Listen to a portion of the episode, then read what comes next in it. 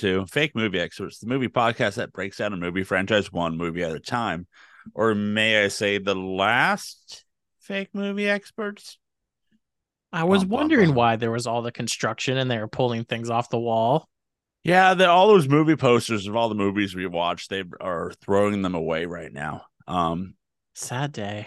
and it looks like they got rid of another person, one of the one of the one of the members. If you uh, catch my drift, he got yeeted. I think they thought he was a poster, but Well, he saw a box and he was like, mm, that looks comfortable. And he fell asleep in it. And then I'm Yep. pretty sure he got yeeted into a dumpster.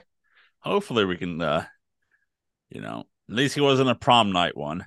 So uh, Prom night dumpster baby. Thank you. As uh this movie podcast, we're breaking down not one but two movies this week since we haven't been here a while, and you know the guy that got thrown in the dumpster, he is MIA for the time being. Hopefully, you know maybe one day he'll come back. So this week we will be discussing Mission Impossible Fallout and Mission Impossible Dead Reckoning. I'm your host Joseph Lessel. I'm alongside here with Ricky Marcelli. So, like, was Fallout also a mix of Minority Report since Tom Cruise was now a precog? Maybe you know it's uh he was having his way. Um and again uh keith swetland won't be with us this week. He's Oh. traveling the world in a dumpster. yeah. Hopefully he finds you know a pit stop that he can escape the uh the clutches of the cardboard. So let's start off with our first movie. We're gonna be talking about mission impossible fallout came out July 29th, 2018. Runtime of two hours and 27 minutes. Director was Christopher McQuarrie, who did um, Rogue Nation, Jack 2012's Jack Reacher, and uh, this up the upcoming Dead Reckonings. And he's also the writers of Top Gun Maverick, Edge of Tomorrow, Valkyrie, Usual Suspects. So he's done his uh he's done his Tom Cruise work. Man, Fallout might be his worst movie. There were 'Cause some he's made things, a- but He's made a lot of bangers. yeah. Um, again, direct, uh, starring Tom Cruise, Ving Rhames, Simon Pegg, Rebecca Ferguson, Sean Harris returns. Uh, we get Angela Bassett, we get Vanessa Kirby, and we get uh, Shotgun Arms himself, Henry Cavill. We get uh, the returning of uh, Michelle Monaghan uh, from uh, Mission Impossible 3, Alec Baldwin. Eric So, uh, Baldwin. Eric Baldwin. So eh, it's been a while since I watched it. So like in my head while preparing, like a lot once I'm looking at stuff, I'm like, oh yep, here comes everything again to like Yeah, I was afraid when we were gonna sit down to record. I'm like, I'm not gonna remember fucking dick all about this. But then as soon as I started to think about it, I'm like, oh, I remember everything about this movie Mhm. for some reason. Yeah. Um so what did you think of Fallout since to eh, before I or say before we even watching these movies, this was the like a lot of people believing this is their like the quintessential like this is what Mission Impossible is. Like this is like a lot of people's one going That into it. is a crazy take in my point of view. Cause like this movie was just so nonsensical. Like Henry Cavill's character is supposed to be like this uber super spy who is running a mega cartel, but like almost died jumping out of a plane because he was too fucking cocky. And also was too stupid to like it got tricked by like the mask thing, even though they talked talked about earlier in the movie that like the IMF is just a bunch of fucking jerk offs who like playing with masks. Mm-hmm.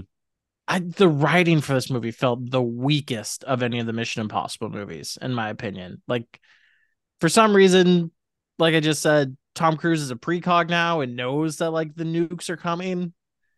The movie plays to the villain, which, as we've established watching all these movies, the weakest part of the Mission Impossible movies is the villain. So when the entire basis of the movie is bringing back a villain from a previous movie, I'm like, I don't fucking care. The villains suck. Why are we making Mhm. this such a big part of the movie? Mm-hmm. It also like the set pieces for me weren't as awesome as most Mission Impossible movies. I wasn't as blown away with the set pieces. Mm-hmm. Just Uh, it didn't do it for me. Yeah. Yeah. I, I just like, I enjoyed it for watching it the first time. But again, this is like becoming that time frame of uh, like, you know, big action stunts. A lot, some, some for me went too long than they should have have. Um, but again, it was enjoyable for me being my first time watching the movie and then kind of seeing the hoopla of the surroundings of this movie because Henry Cavill was filming Justice League at the time. Well, Cavill has a mustache and hey, we need reshoots. And they're like, hey, you can't shave off your mustache. So we do reshoots of the Justice League with him and like, you know, people point out you can clearly see the CGI, like, you know, the fake goo, green goo around his mustache, and it just makes his lip, upper lip looks really terrible. And then like they still like his beard was different. There's a the fight scene, like the best like the part of the movie the only part of the movie that I think is like the outright good part of the movie of Henry Cavill cocking his arms. Yeah. Right before he does that, he grows like extra facial hair and a pocket on his chest. I did his shirt see- goes from no pocket to pocket. I'm like, how do you fuck that up as Yeah, a yeah. director and like the canon people? Like Jesus Christ.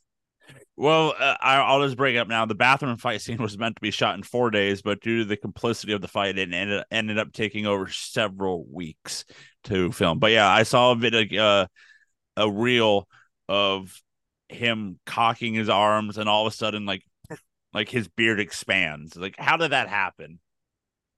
Like Jesus Christ. That is just poor, poor editing. Yeah.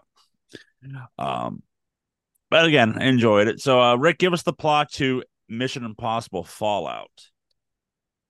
Boys, girls, non binary, and everyone in between, please gather around for the reading of the plot to Mission Impossible Fallout.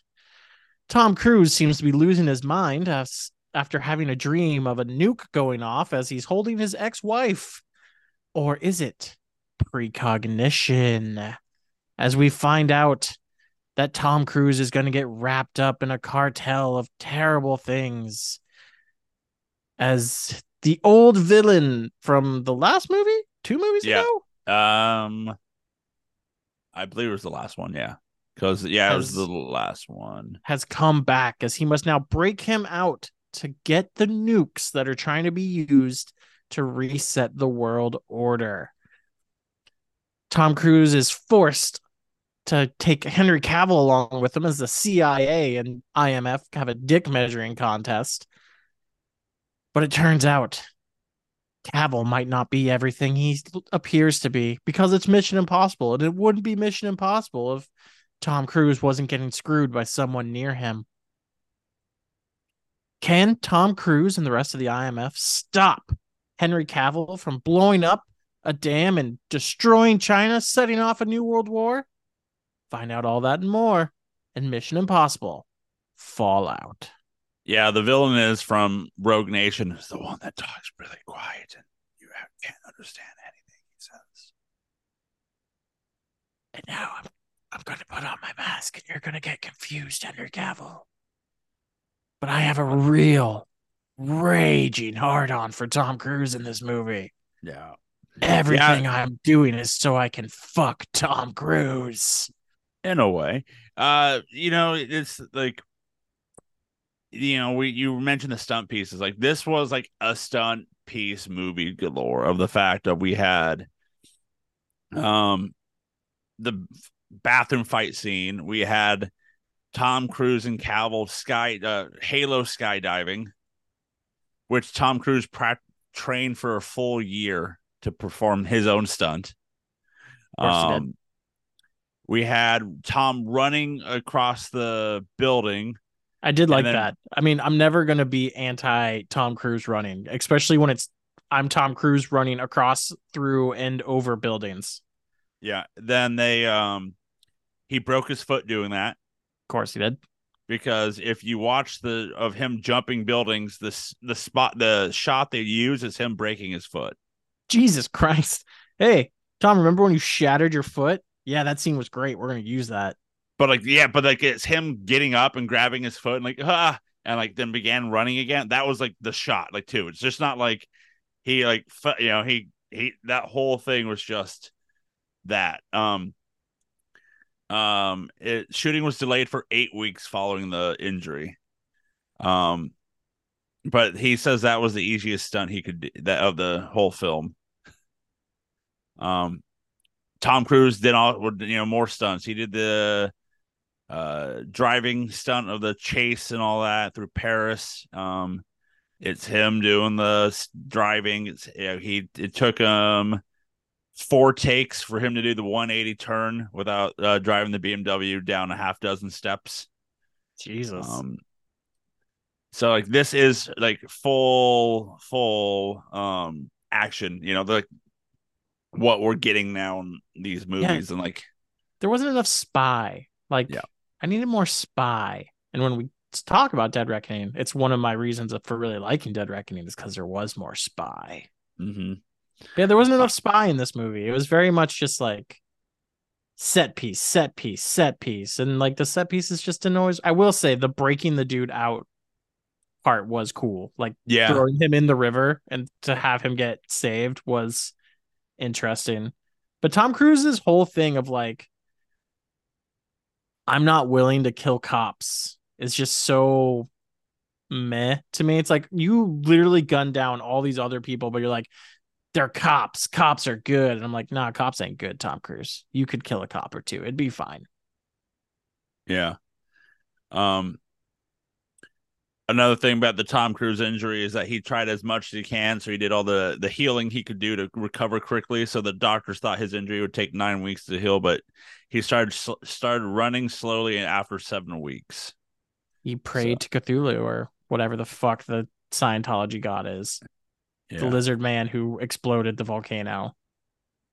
Um, you know, uh, I, I'll bring it up now. Jeremy Renner could not return in this movie uh, due to his commitment to I don't know a little tiny movie called uh, Avengers Endgame. It's weird. All I've done was rag on Renner for all the movies he was in, and then I kind of missed him. It was yeah. weird him not being there. I was like, "Where? Where's Renner?" and I will gone. And I will say that he uh I think he does have one contractual like he has like one more film in him if uh you know he's capable of doing it after being you know ran over by a running himself over with a snowplow yeah but also saving his uh nephew or something like a family member uh, don't go don't go out in the snow. Just let it yeah. let it snow and just be okay with it. Um uh, but uh what else here?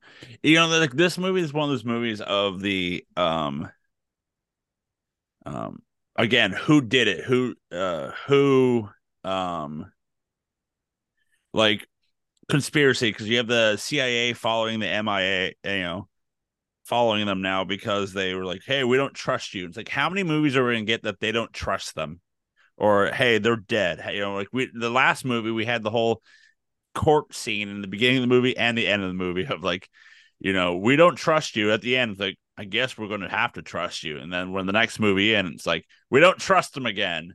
You're too goddamn risky, Maverick. Oh, sorry, I'm confusing my movies now. But yeah, it's and every time it's like we can't trust Hunt. This dude has too much power. He's too capable. He's so evil. And it's like, oh no, Hunt was good the whole time. Like every mm-hmm. other occasion this has happened. Yeah. Um, but like the, the whole time it's just that conspiracy theory because of the fact of um I think this is the one with the beginning of Tom Cruise having to when he meets Vanessa Kirby, the White Widow, and it's the you know who is you know who he's playing like um like an he's, alias you know Jay he's playing or, Cavill yeah yeah he's playing Cavill yeah and because Cavill is actually the bad guy but Cavill yeah. sent that other dude in his place yeah and then we get that whole that whole sequence of like, hey, uh, who are you? Like, I'm the real guy, and but it's really Cavill, like plot twist Cavill. And these are those movies, you know, this is a movie franchise, and it's like, okay, who's the bad guy and who's not? To the point where in this movie alone, it's like Henry Cavill's the bad guy, but then also Angela Bassett's the bad per- person too. You like because she's like, yeah, I sent him, like I got this, and then like Alec Baldwin's character, he dies, or, or does he? It's like the like yeah, this, did this Baldwin die? I was very Yeah. like they weren't very clear on that if Baldwin died or not. yeah, I wouldn't surprise me. Like this is like the reason I I like this franchise is because the fact that you don't see or you think you know the plot twist is going to happen, but it doesn't at the same time. And you don't, and then it's like, do, do they die? Do don't they die? You know, it's just that fun thing of like, okay, like Alec Baldwin, he is probably dead. Like they made it seem like he was dead, but if he shows up in part two of Dead Reckoning, I'm gonna be like, yeah, I I get that. Yeah, right? It's like, yeah, I get it. Yeah, Part of me thinks the only reason he wasn't in the first Dead Reckoning is because court like, you know, the whole shooting someone thing. yeah. But you can blame the uh, you know, There was like the director and the stunt coordinator that kind of fucked Baldwin over. Yeah. Even though he did, yeah. It's like, and it's again, like people, But he's technically the producer for the movie or something, so like he's also at fault. It's very confusing. it's one of those things that like it, it it's that weird situation. Like we can joke about him killing him, shooting the person, you know, not, but it's like the, it's like okay, the boss is boss, is boss supervisor, you know, stunt coordinator, stunt coordinator assistant handed him, you know, handed him the gun to be like, here you go, this should work. Should is the word of the day, you know, and then it kind of did. Um, we uh in the this is the time frame that um originally that Tom Cruise was going to be in that movie The Man from U.N.C.L.E. with Henry Cavill if you've seen Oh, that little funny. spy movie but then we got the uh the guy that is now like tarnished from Hollywood because of his fetishes and how he might be a bad person anyway too um, Wait, who? the guy that played um the twin in the social network um, Oh, okay. That dude's also getting fucking. oh he got he he he he uh his exes came out about how he's a uh he likes to uh use rope and all that good jazz and uh I mean, as long as it's consensual, that it's and it might not be our our Well- Armie Hammer is the one that uh Oh, if it gets on consensual, then yeah, that's a big problem. yeah yeah it- Everything is fine for the most part as long as it's consensual. yeah i don't it it didn't become sensual and then it became um like mental abuse type stuff Oh Jesus Christ! like, what a fucking yeah weirdo. yeah um so he wasn't that's why um we also got uh you know simon pegg they got in his best shape of his life to be to do like i don't know not much. He didn't do much in this movie. Not really. He was always just in cars. Yeah. They may i like the i like the scene of them tr- running away and then like hey we have this small ass car we have to bring solomon into and then they get caught. Um uh, where is it? They were joking around that where is it? That simon pegg during it would be um um where is it damn you computer Oh god, the AI from the next movie is already getting into you. Yes, it is. Um, that they basically it's just like Simon Pegg would mess around with him with Cavill by humming the uh Superman theme song around him. What a dick. Yeah. That's That's Indiana Jones. Come on, go They are down very- They are very similar songs though.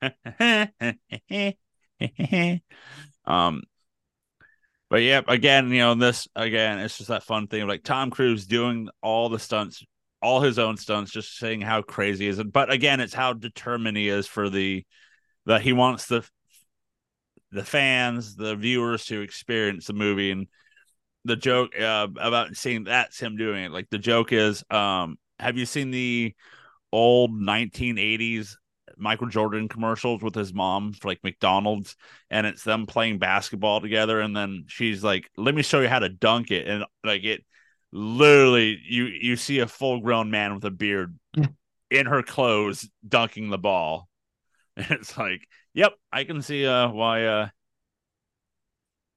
uh we're doing this now What? So- I can't remember her name. The love interest for Tom Cruise.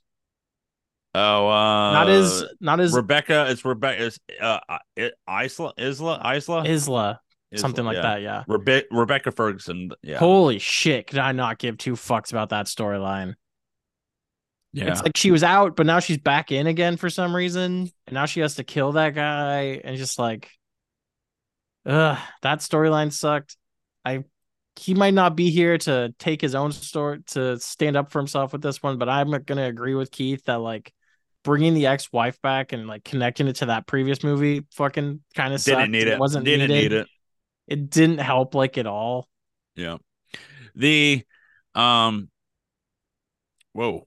Tom Cruise. Oh, never mind. I'm gonna say the they they said Henry Cavill birth year, and I was like, wait, same as Tom Cruise. And it's like, no, Henry Cavill was bor- born when Tom Cruise's Risky Business came out in '83. Jesus Christ. yeah, I hadn't really Cavill's no only ish- four years older than us. Fuck. Yeah. Um, I did have an issue with the like bringing the wife back because we did get like the whole thing like he killed her quotations to get her out of the so he can no longer have to worry about her and and but then it's also like but does he love another? And then it like you know the camera pans over to uh isla isla isla uh yisa i'll call her that now. Um but it's like we can cl- clearly see the flashing red lights like he's in love with this one now. So Yeah. let's move on to her but no we have to bring the the ex-wife involved and then we have the ex-wife's hus- new husband there which i honestly at one point i'm like is he a bad guy like is there going to be like a plot twist that he's involved in somehow and that's these movies do to me i'm like i don't know why Th- this guy's too peppy for me so he might be a bad guy That dude's whole scene was so awkward too. He's like, "Oh, what's up, bro? Oh, there's awkward sexual tension here. Now I'm uncomfortable." Like that was his whole thing. I'm like, "This is so weird. What are we doing? This is supposed to be like the climactic. We're trying to stop a nuke scene, and yet we're having weird sexual tension moments. Like, what Yeah. are we doing?" we did we did get the cool thing again of they've kind of brought back that they had Wolf Blitzer in and they had like they kidnapped the like the criminal it's like hey what what can we do for you for us to get the codes like you know the key and stuff and he's like you have to go on the news and you know read this paragraph Read And the then they- manifesto. read the read the manifesto and they do and then all of a sudden like the walls break down and then it's, it's Pegg in the the wolf blitzer mask i was like that got me again i'm like okay that's awesome like okay you know they didn't ruin that um type of stunt of hey you know they're not doing it in every movie to be like we got him again If yeah, it was one bit of like fun spycraft stuff in the movie that Yeah. was really good. Mhm. Um, but yeah, this is like you know the again uh, to me one of the scenes. This movie is an two almost two and a half hours. The next movie we're talking about is two hours and forty seven minutes. To me, the the one scene in the movie that felt too long was the helicopter chase scene between Cavill and Tom. Like I get it. They're trying to show that Tom is flying the helicopter, or he probably was fly, flying a helicopter. You know, it's just, you know. But to me, it was just like I that was a look at the watch type situation. I'm like, how long is this going to be? and like it doesn't make sense how he stops him like crashing the helicopter and everything and then tom cruise is just like oh i'm okay like Yeah. it just it, yeah that that scene definitely missed for me like it just it felt super wonky and not fun. Yeah, it's that it just what felt too long, and then we got the you know the climactic moment of them fighting on the you know, but again, it's one of those things to me of of there's movies of like we got ten minutes, like this whole movie itself is like we have 10 minutes before or we have like you know 15 minutes before the bomb blows so we have to send the cr- split the crew up. You have Ving Rhames finding the first like key to stop the thing then Pegg and uh Isla goes and finds the other one but after they brawl with um the bad guy who basically is like yeah I know I'm going to die here so I'm done like running but he'll still beat up uh, Benji and Isla. And or then, Pay getting hung. Yep. And then you have Tom in a helicopter chase for the longest time. And then it's just like, come on, let's wrap it up.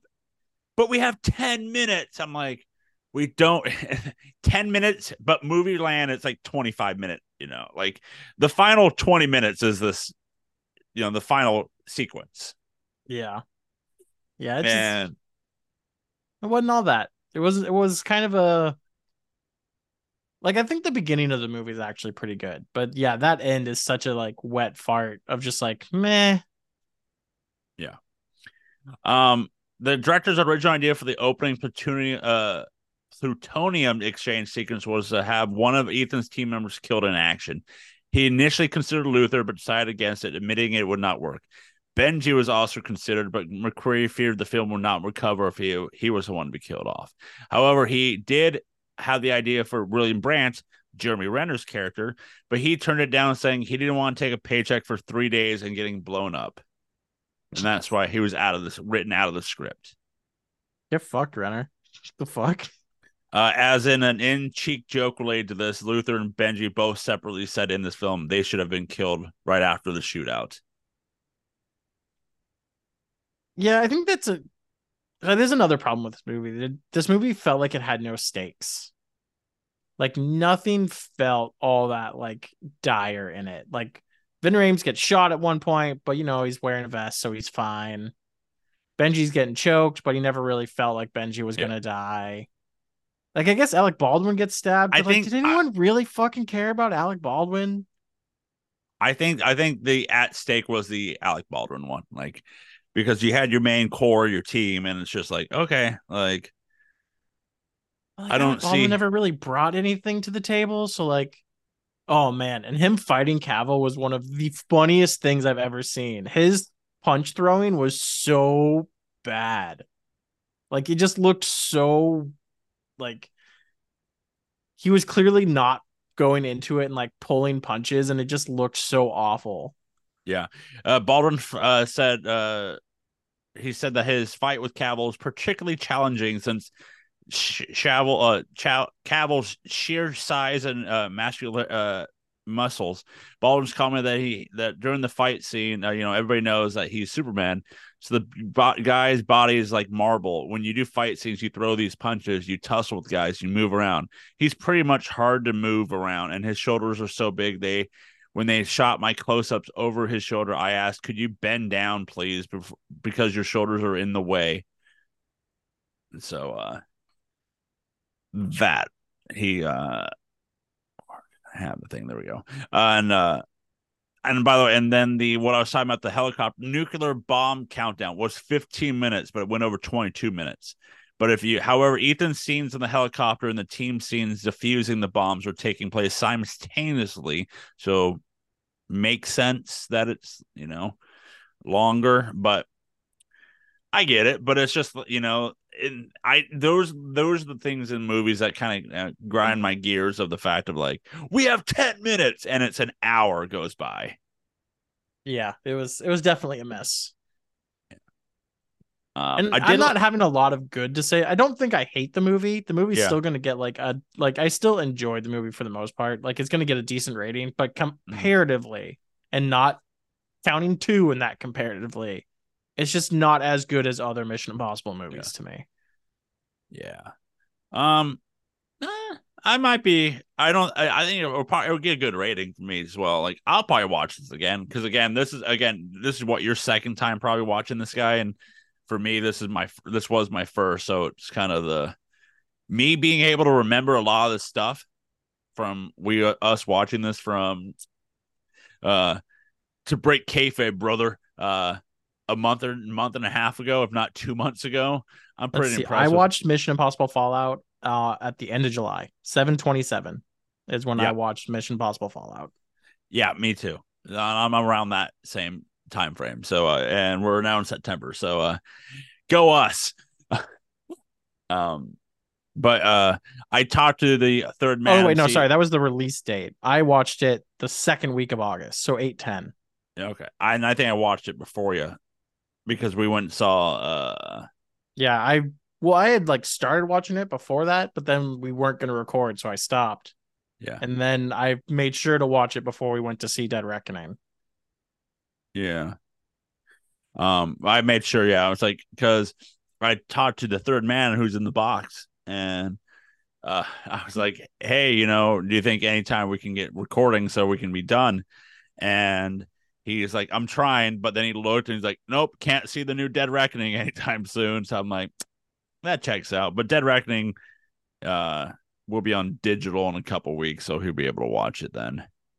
Um, That's a bummer though. That's a movie that should be seen in theaters. That was a good movie in theaters. Yeah. Um well, it kind of Didn't You do know- what that well in the theaters, but I it was a good theater movie. yeah. Um shall we talk about it since we're already mentioning uh, Mr. Yeah, let's dive into Dead All right. Reckoning. So, uh, I'll bring it up first now.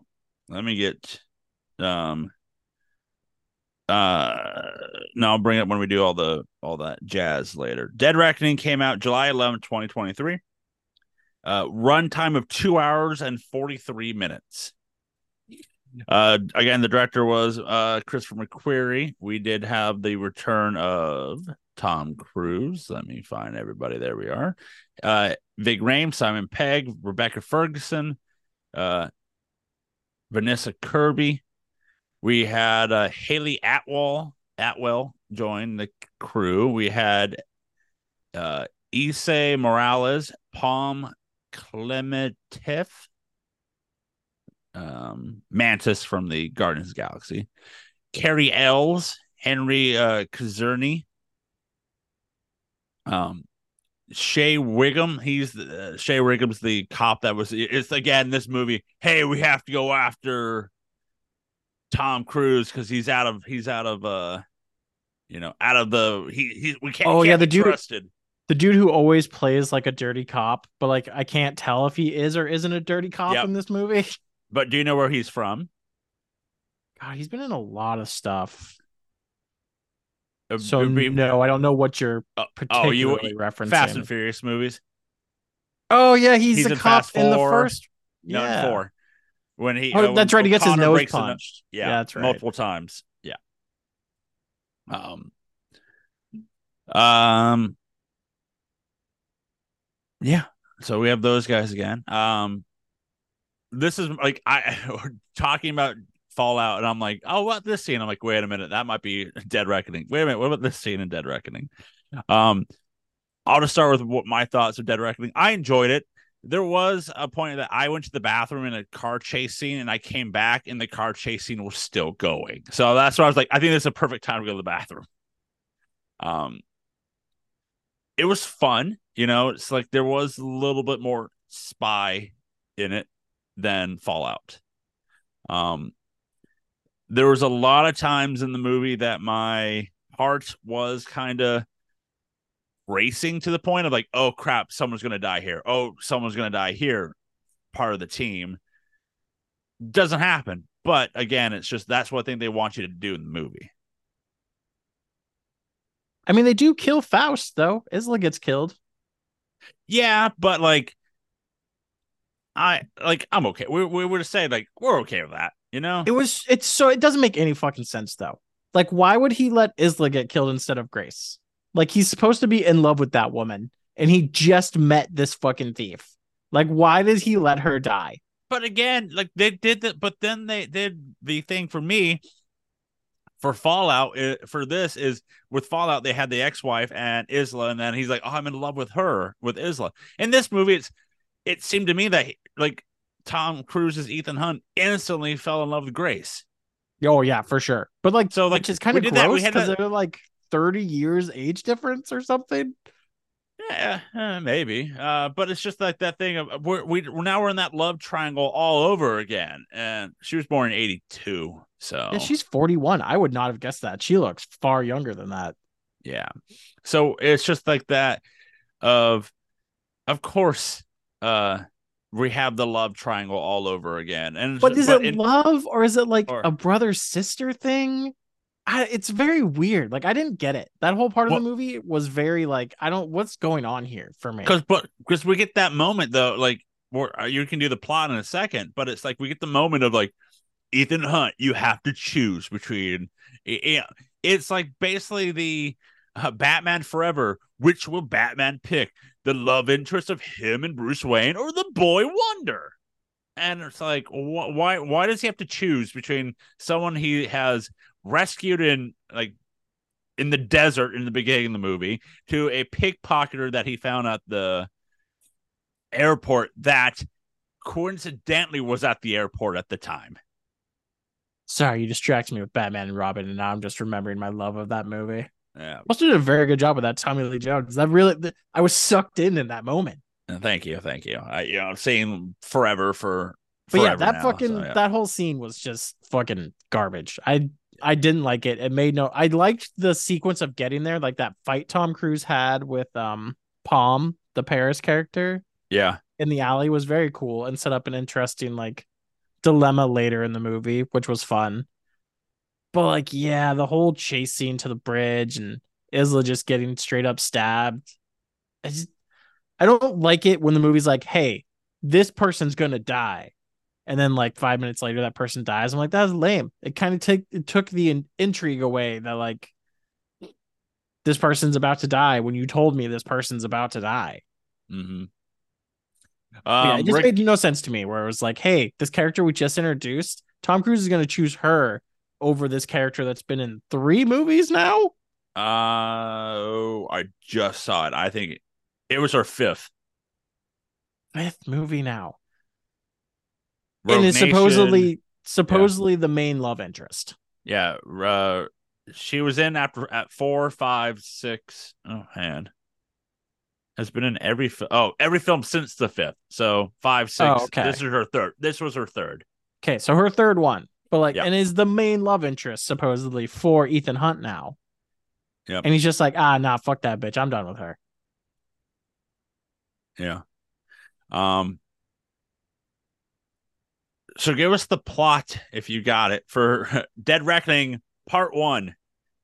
Boys, girls, non-binary, and everyone in between, please gather around for the reading of the plot to Mission Impossible: Dead Reckoning, Part One. The day has finally come, ladies and gentlemen. Skynet, I mean, whatever the fuck this AI is called, is coming to life and taking over the world. There is only one man who can stop this AI or any nation that can get a hold of it from taking over the world's computers. That man, Ethan Hunt. Ethan and his team, once again burned and cast aside by their country, must come together to stop the AI overlord. Will they succeed? Will everyone live, as we've already spoiled? No. Can Ethan come to terms with members of his team dying?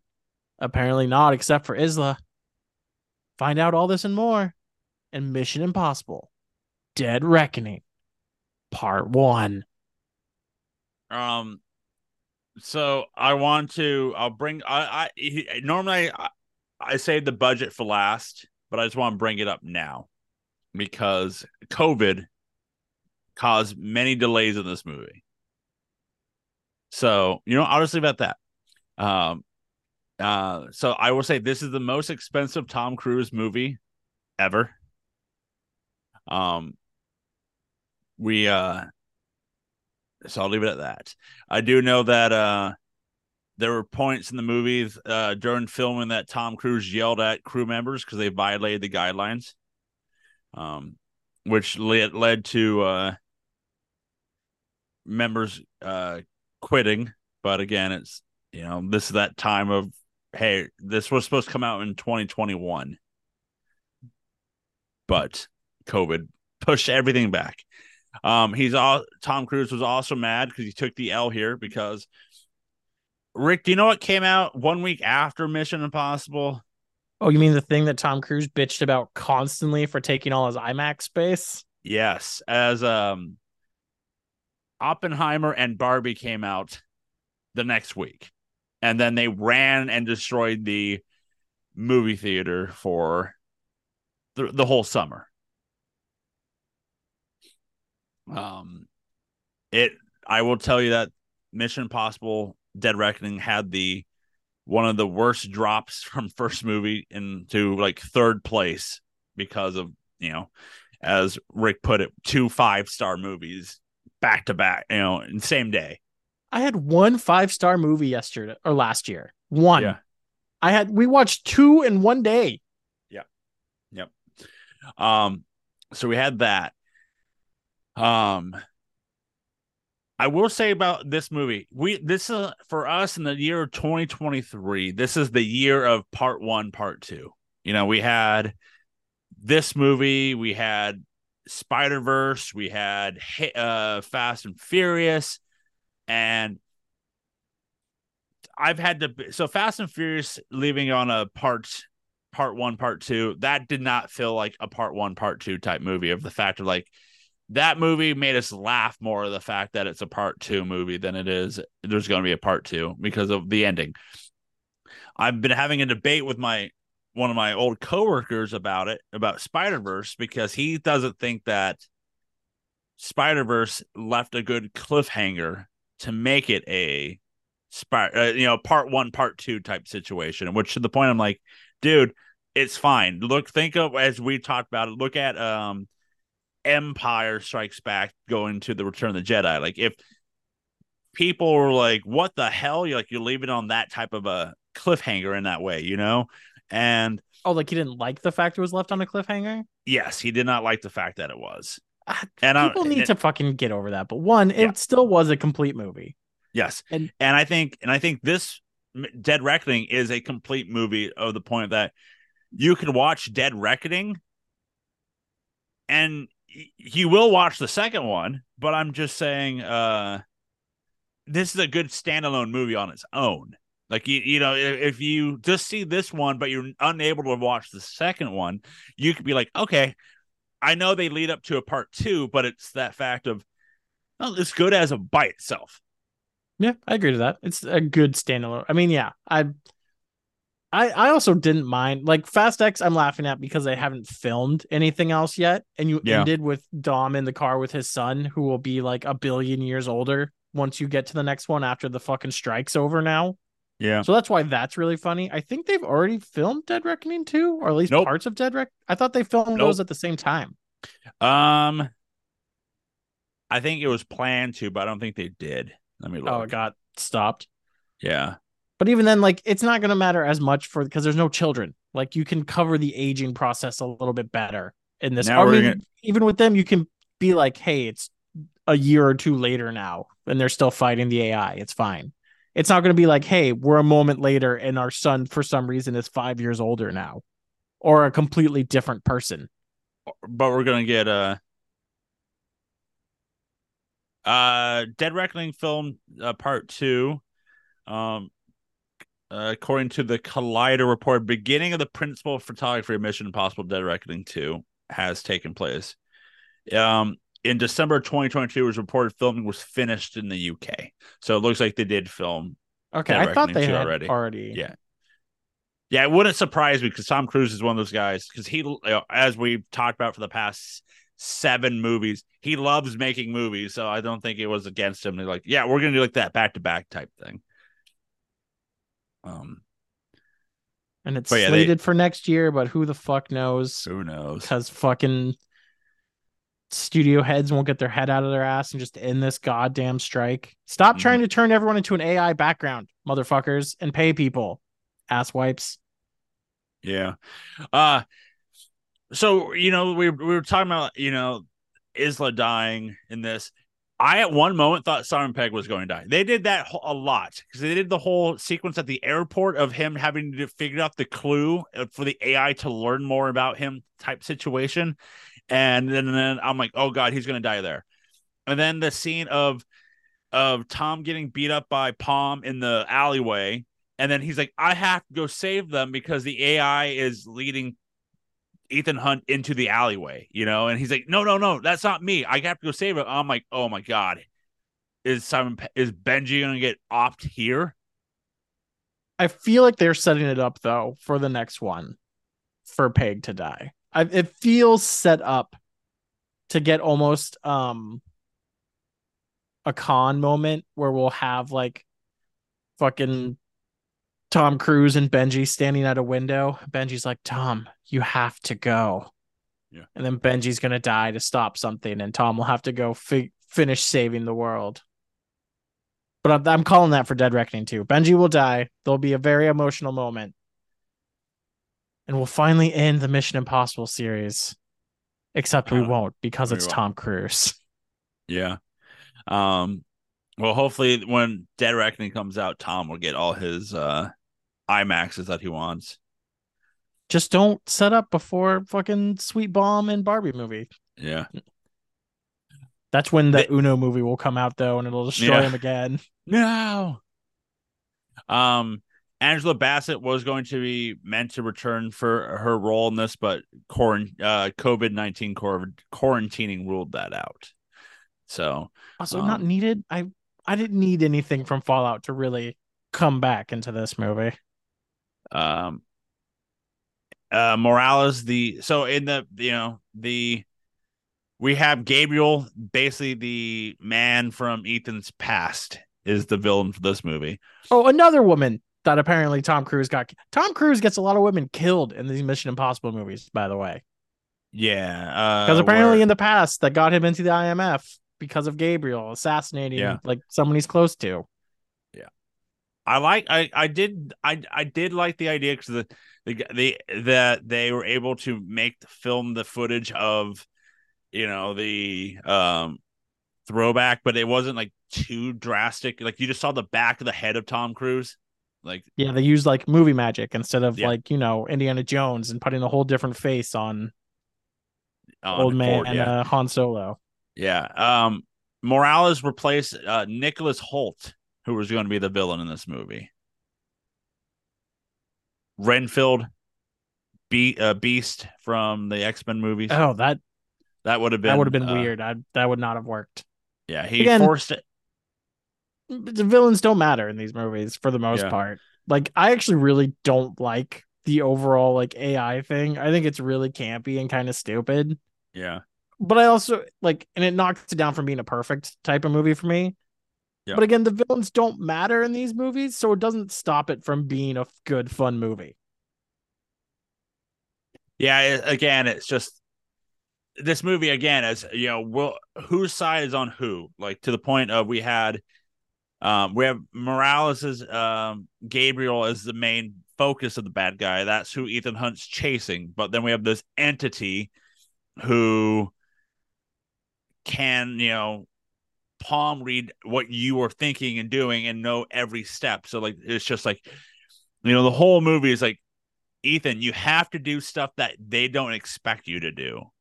But then they also expect you not to do that, but also do it at the same time type situation. And it's like, and he's like, I just don't know how to beat this guy. And then we have um Tom Cruise's boss who took over uh looks like probably Alec Baldwin's character, the the K- hen, hen, uh, Kittridge. He's Oh, yeah.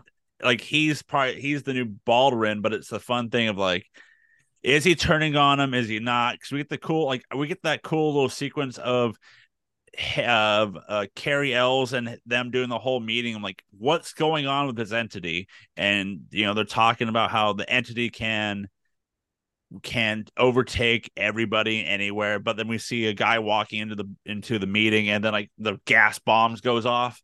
And you're like, oh, Kittridge is the bad guy, but it turns out that's Tom Cruise under a mask, telling him like, hey, I have the two. We have we've located the two keys that we need to stop this um to stop the entity hap from happening and then like we see kittridge later on on the train for the big train sequence and it's like is he bad or is he not? But then we again, then it turns out that Cary Elwes is the bad guy.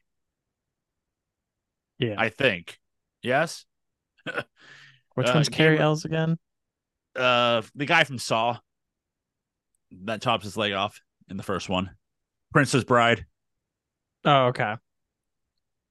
Yeah, he's the one that he like because he's the one that talks to Gabriel, and Gabriel then like slits his throat, and like you can tell them that I turned on you, or you can, you know, Oh yeah, that guy was tell- definitely like, well, because all the world's governments are trying to get, because like that's why Tom Cruise kind of like burned himself in this movie because he's like, the AI is too powerful for any one nation to own. Mhm. So like the U.S. of course, being the U.S. is trying to get control of the AI so it can be the world overlord it wants to be. And that's what that guy's trying to accomplish, like with Gabriel, was to get the AI Yeah. and make the US the most powerful thing in the world. So yeah, he was definitely betraying someone. Every I don't know. America, yeah. Except he was like Uh, on America's side. I, it's very confusing. He also uh co-starred with Tom Cruise in Days of Thunder.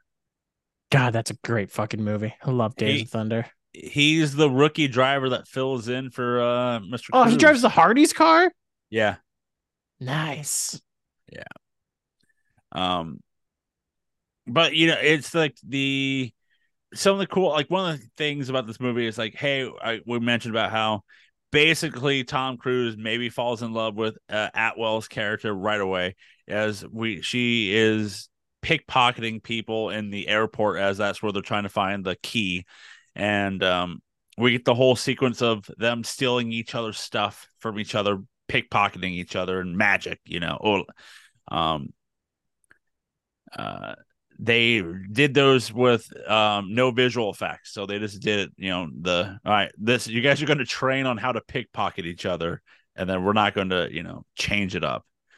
Um so i thought that was cool you know then the ai making like gabriel invisible you know it's just you know it's like that's more like the, my joke is like my now minority report of like the machines are taking over so we're going to erase you from the camera feed. So because you just see a little like a pixelated thing in the middle of no of everybody. It's just like why why is there what's missing in this photo right here?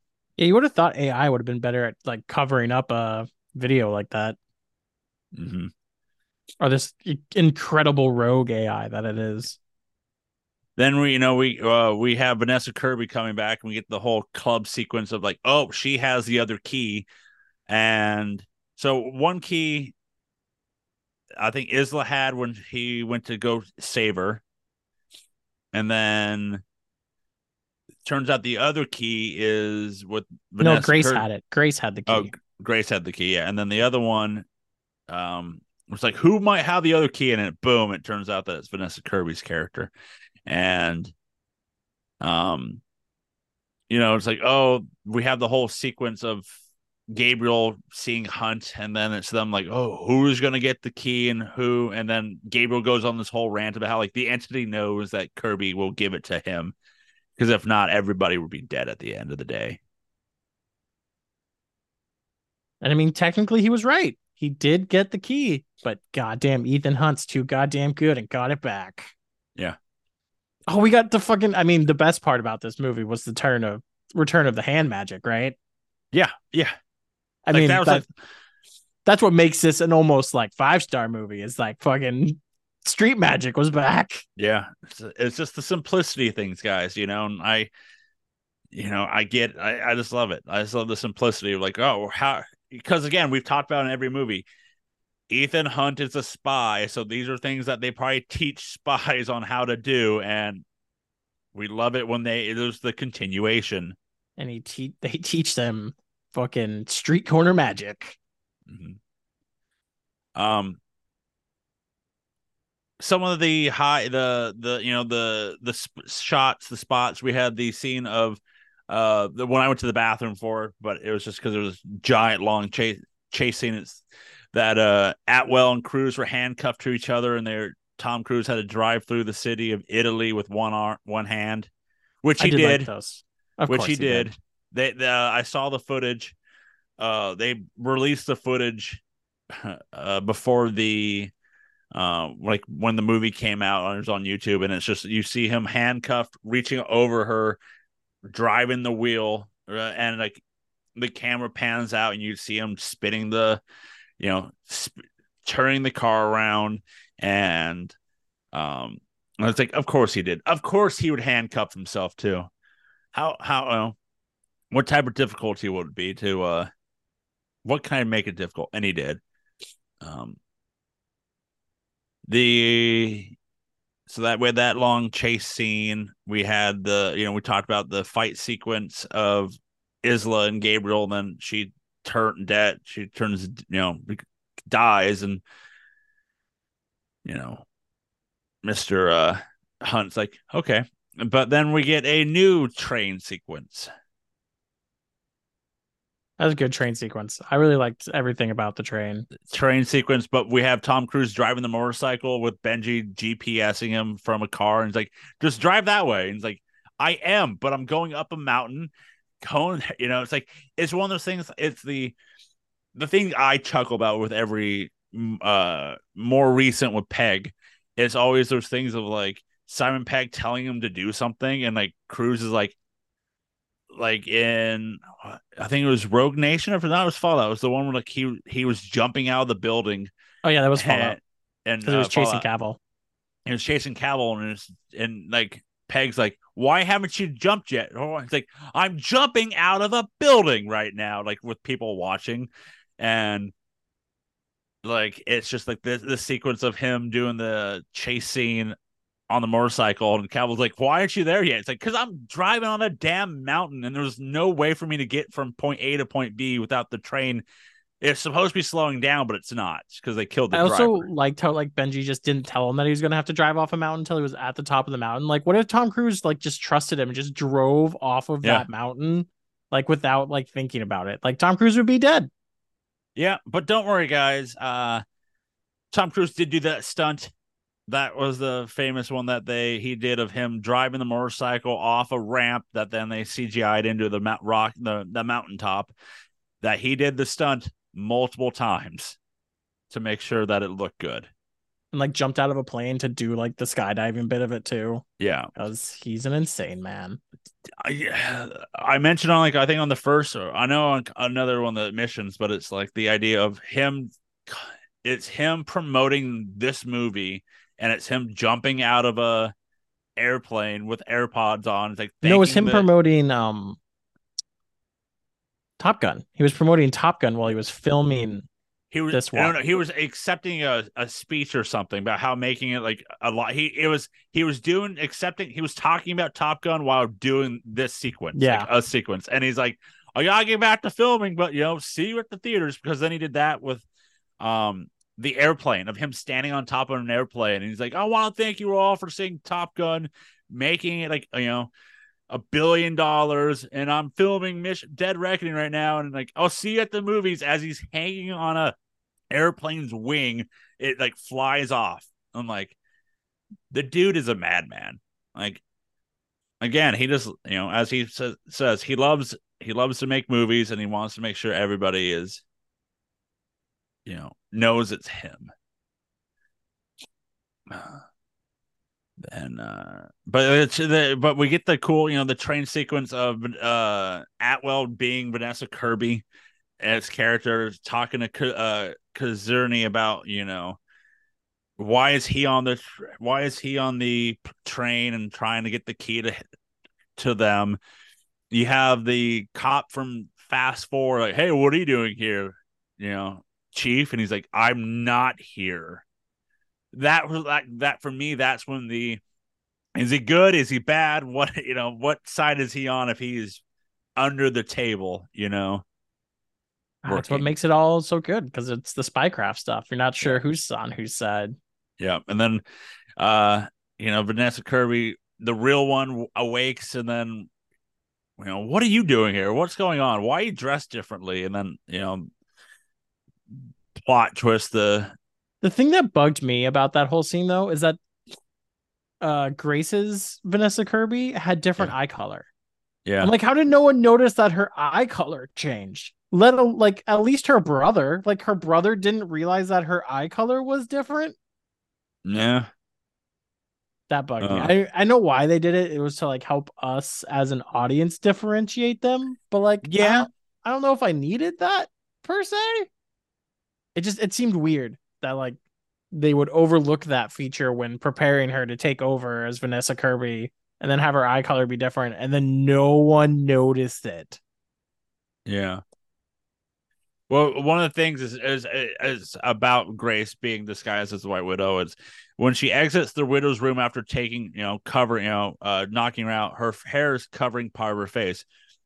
This was done by Vanessa Kirby in reference to an earlier scene where Atwell's ha- had her hair, hair in the same position and to hint at the fact that Grace was posing as the White Widow.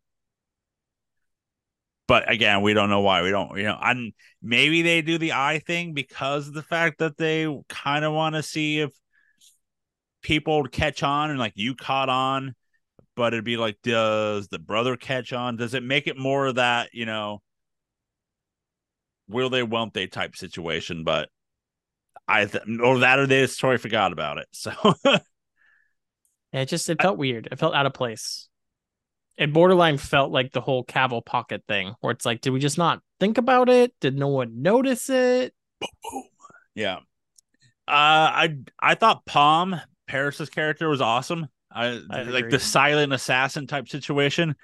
But I like how kind of ruthless Gabriel is of the fact like he turns on his own like right hand man because he let hit he uh she failed at killing Hunt in the alleyway. Yeah. Well, Like, you because let Hunt him- saved her. Like she yeah, was gonna saved die. you. Yeah. And like, then you let him AI's like, you. because of that, you're gonna betray us. Yeah. So you die now. And then we get the train sequence of the train falling, the bridge bombing, and then blowing up, and then the train falling one. uh One car at a time. Yep. And then we got the tr- you know the climbing sequence. All right, all right, jump here, climb here, hold this. Um, It did feel like a video game sequence at times with that whole thing, but still looked good. yeah. I'm trying to see. I, I'm gonna. I'm trying to see if I can find where they, the um,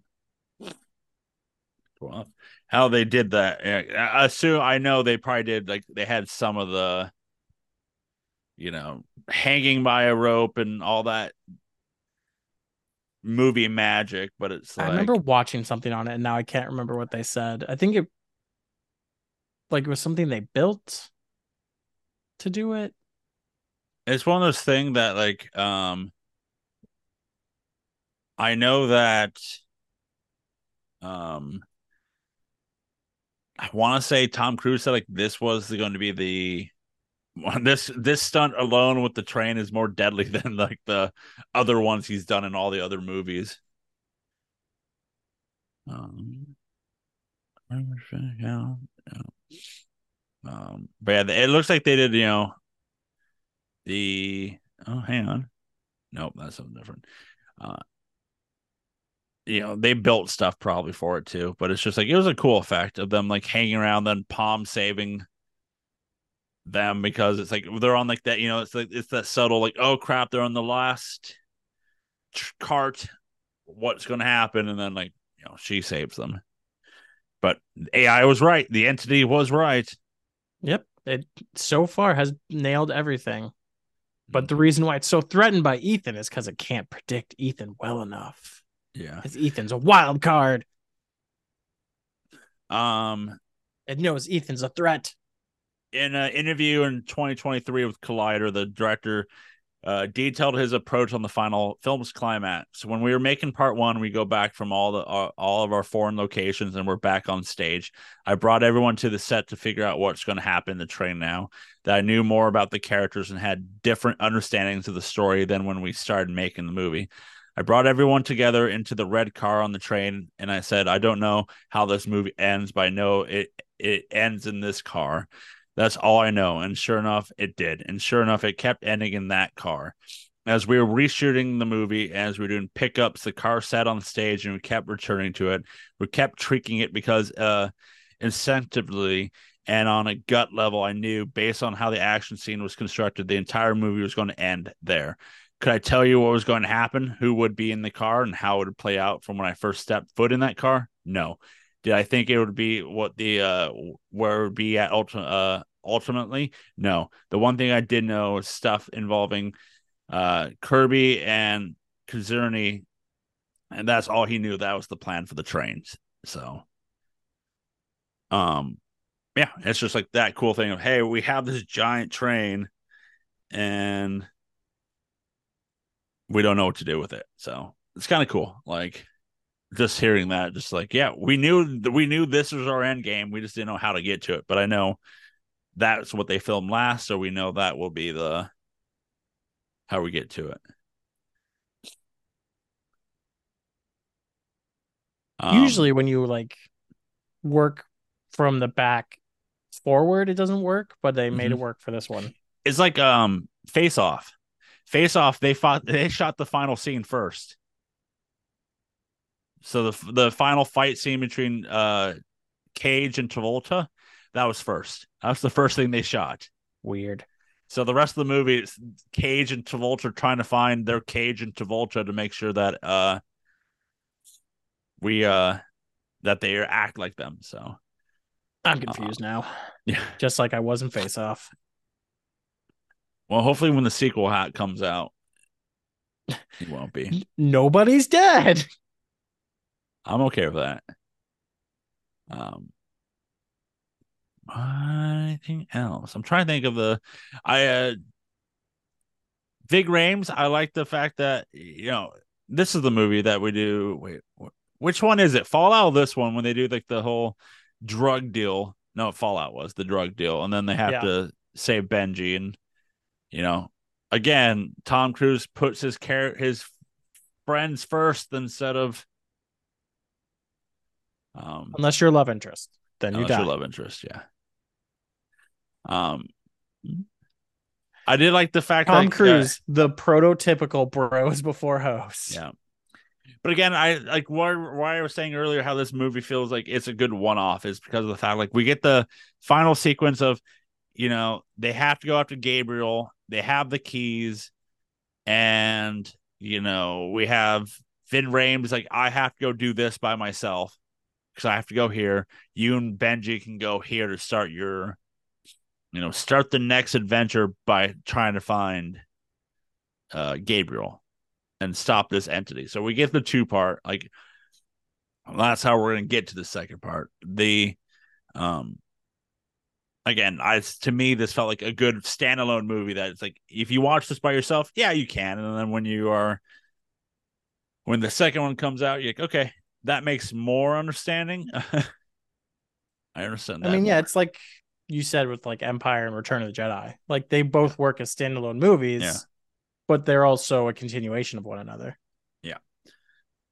So let's do the budgets for both movies, box office for both, and all that jazz, shall we? So the budget for Fallout was 178 million. Gross domestically it got 220 million internationally 571 million. So worldwide this movie got 791 million dollars. That's not bad. Uh box office for july 27th through the 29th of 2018 number 10 in uh in its fourth week with 2.2 million. We watched this movie. It's the first purge. Number nine, its third week with 5.3 million. Skyscraper. We've seen both those movies. Yep. Uh, I like Skyscraper. Yep. Number eight in its sixth week was 6.7 million. Jurassic World Fallen Kingdom. So the se- sequel. I've not seen that one. Yeah. Number seven, uh, I am uh, I'm three for three now. Uh, seven uh, in its seventh week was seven million. Incredibles two. I've seen that. I have not. Number six in its fourth week with 8.8 million, Ant Man and the Wasp. Yeah, that's in the list. Five uh, in its first week with 10 million, Teen Titans Go to the movies. Wow. No, I hated when they changed the animation of Teen Titans. Yeah. Number four in its third week and it's with 12 million, Hotel Transylvania 3 Summer Vacation.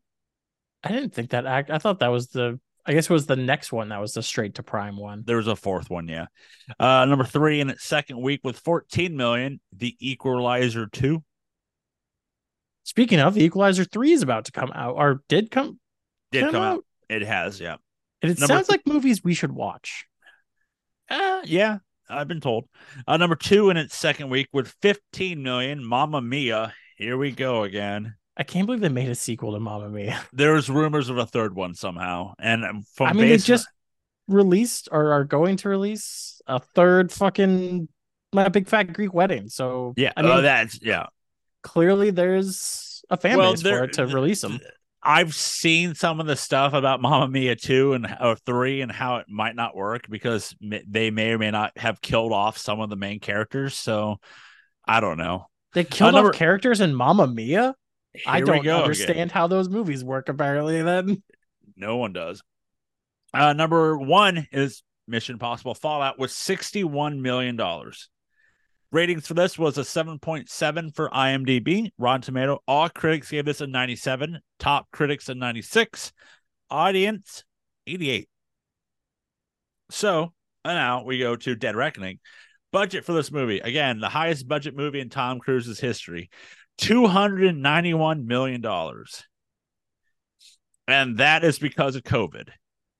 So COVID ballooned the budget up because of the, all the delays and everything. So I'm assuming that's why we've seen a lot of really high budgets this Yeah. summer. Is probably because of that, and the Like extra fa- money you have to spend for safety From- and stuff. yeah, and then Fast Ten, like the reason why there was over three hundred million for budgets because they lost a director for like uh, two months, but oh, they kept right. they they kept filming and paying the people, paying all everyone. Your budget's going to go up more and more. Yeah, because you don't want to lose all your staff because Yeah. then it, you might not be able to get them back when you're ready to go again.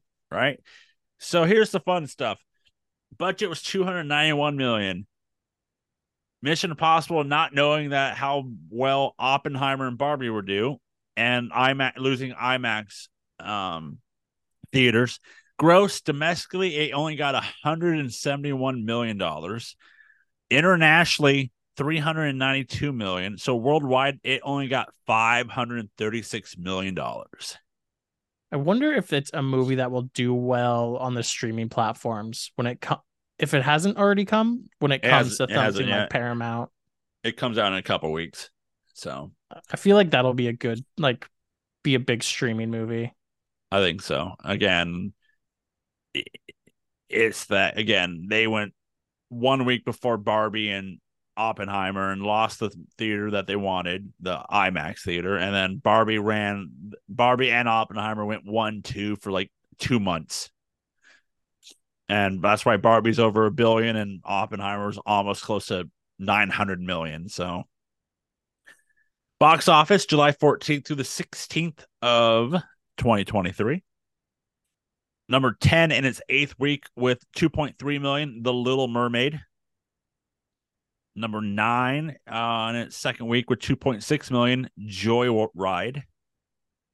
I'm I'm annoyed I didn't go see that in theaters. I think that's Number on streaming now, though. I need to watch that.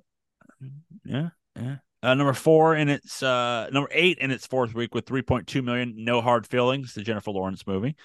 Number seven in its sixth week with 3.4 million, Transformers: Rise of the Beast. Actually, kind of a good movie. Number six in its seventh week with six million, Spider Man Across the Spider Verse. A fucking banger. Number five in its fifth week with nine million, Elemental.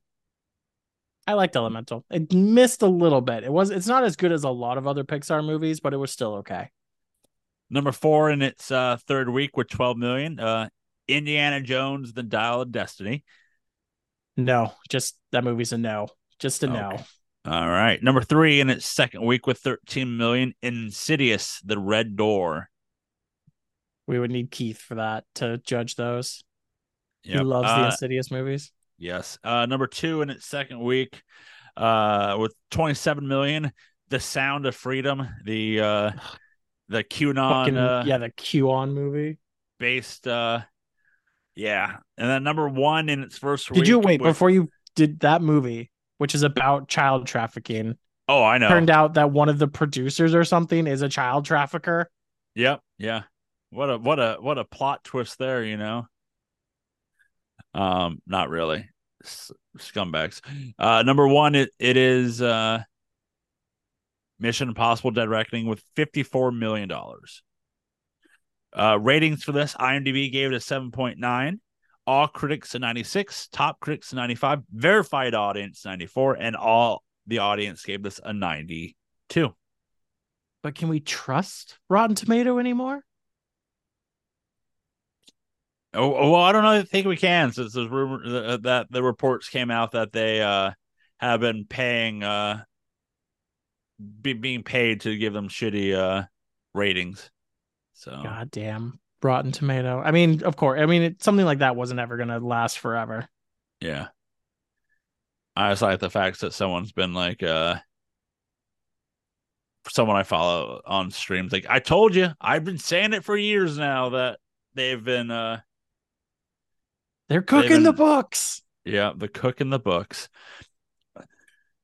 Well, before we uh glaze them, we're gonna rank them as we're gonna rank two movies here, as we will be ranking them without one Keith Swellen, as um, you know, he's in a box. So what we will be ranking, if you remember, it's the Tommy, best gadget, impossible moment, and movie. Uh we'll do the Tommy for both. Uh, MI one, uh, Ricky, you gave it uh, Tom, um, Tom Stairs. Uh, Keith and I did the floppy Street Magic. Not for Mission Possible two. All of us did the Free Rock. Uh, number three, it's uh, Tommy being Italian. As Ricky, you did uh, roll. Uh, you put down uh, Tommy ro- rolls on the ground and says Humpty Dumpty. I always forget about that. Then you tell me, and then I laugh. Uh, I was his amazing lip reading. Uh, for MI4, Keith is is inhuman beer drinking. Um, then oh, I am way off on my rankings here because this is there we are. Um, uh, Ricky did flirting with coworkers. Uh, mine was his like no shit. Uh, MI5, uh, Keith did uh, cold train sacks. Rick, you did his shoulder shrug, and mine is running uh to the plane and jumping on. So for MI6, what's your Tommy? For Fallout. Yeah. Uh, it's the like look he gives Cavill when they land on top of that shit in Paris after he just saved Cavill's life, and Cavill's like, "Hey, you lost your oxygen there," and Tom Cruise is like, "What the fuck?" That's my Tommy. Um, my Tommy for MI for Fallout it's the him jumping out the window. It's like when Benji's like, "Why aren't you jumping out yet?" It's like because I'm jumping out a window. You know what? I'll make it him breaking his foot and then going back to going That's back fair. to work. That's fair. Let's do best gadget as we have it for Mission Possible One. I did masks. Rick, you did gum. Keith did the internet. Uh, Mission Possible Two. Rick, you did voice improvement. I went back to masks, and Keith did uh, his Sandy gun rights. Um, for Mission Possible Three, you did uh, foam. Keith did the head pill, and I did the Kodak camera. For four, Rick, you did contact lenses. Keith did the Hall hologram, and I did Tom's gun, uh, car. For MI5, Rick, you did the vape key, and myself and uh, Keith, we did pick the flute sniper. What What's your best gadget from MI6? See, that's the problem with six, is there wasn't really great gadgets.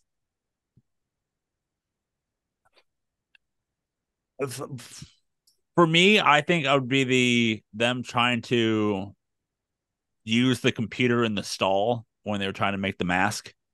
But That was the laptop, but but Cavill fucking breaks it over the guy's face. It's like you broke the thing we needed. Yeah, I'll agree with you on that one. That was like because that was also a good just like mask gimmick and always always pop for the mask gimmick. Um, let's do best impossible moments. action piece. Rick, you did uh, from one exploding from the helicopter. Myself and uh, Keith picked hanging around. Two, uh, I did the knife to the eye. Keith did the motorcycle dance. Rick, you did uh, Tom shooting at the gas cap. All three of us, we picked Tom uh, sliding, uh, sling, uh, flying onto the building. and four, all of us did the Tom's climbing. And, and five, all of us picked Tom hanging from the plane. So, what stunt are you going to pick from MI6? Good question. MI6, we had the the Halo drop, we had the helicopter sequence, we had the fight sequence in the bathroom.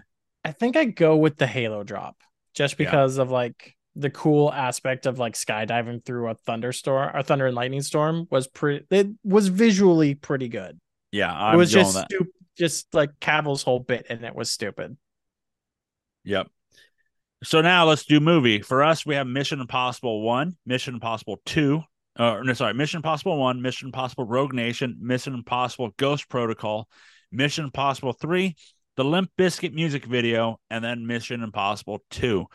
Where are you going to put uh Fallout? In my mind, it'd be three Fallout Ghost Protocol, but that's not the way it's settled. So I'll put this over Ghost Protocol in our lineup because I I think this is a better movie than Ghost Protocol. Okay. And then I'll put it there for now. Yeah.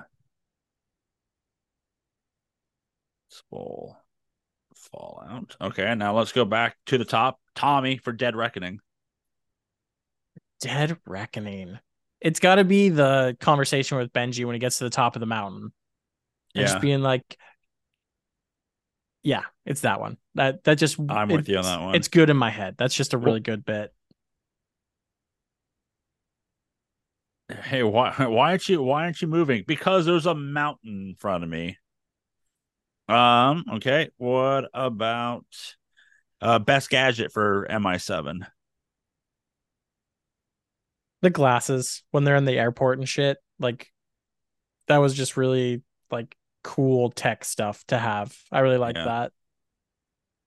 I'm with you on that one as well because there's again not really much of you know the problem at this point is they've established so many gadgets that they kind of use the same stuff, so it's hard to get like new stuff every movie.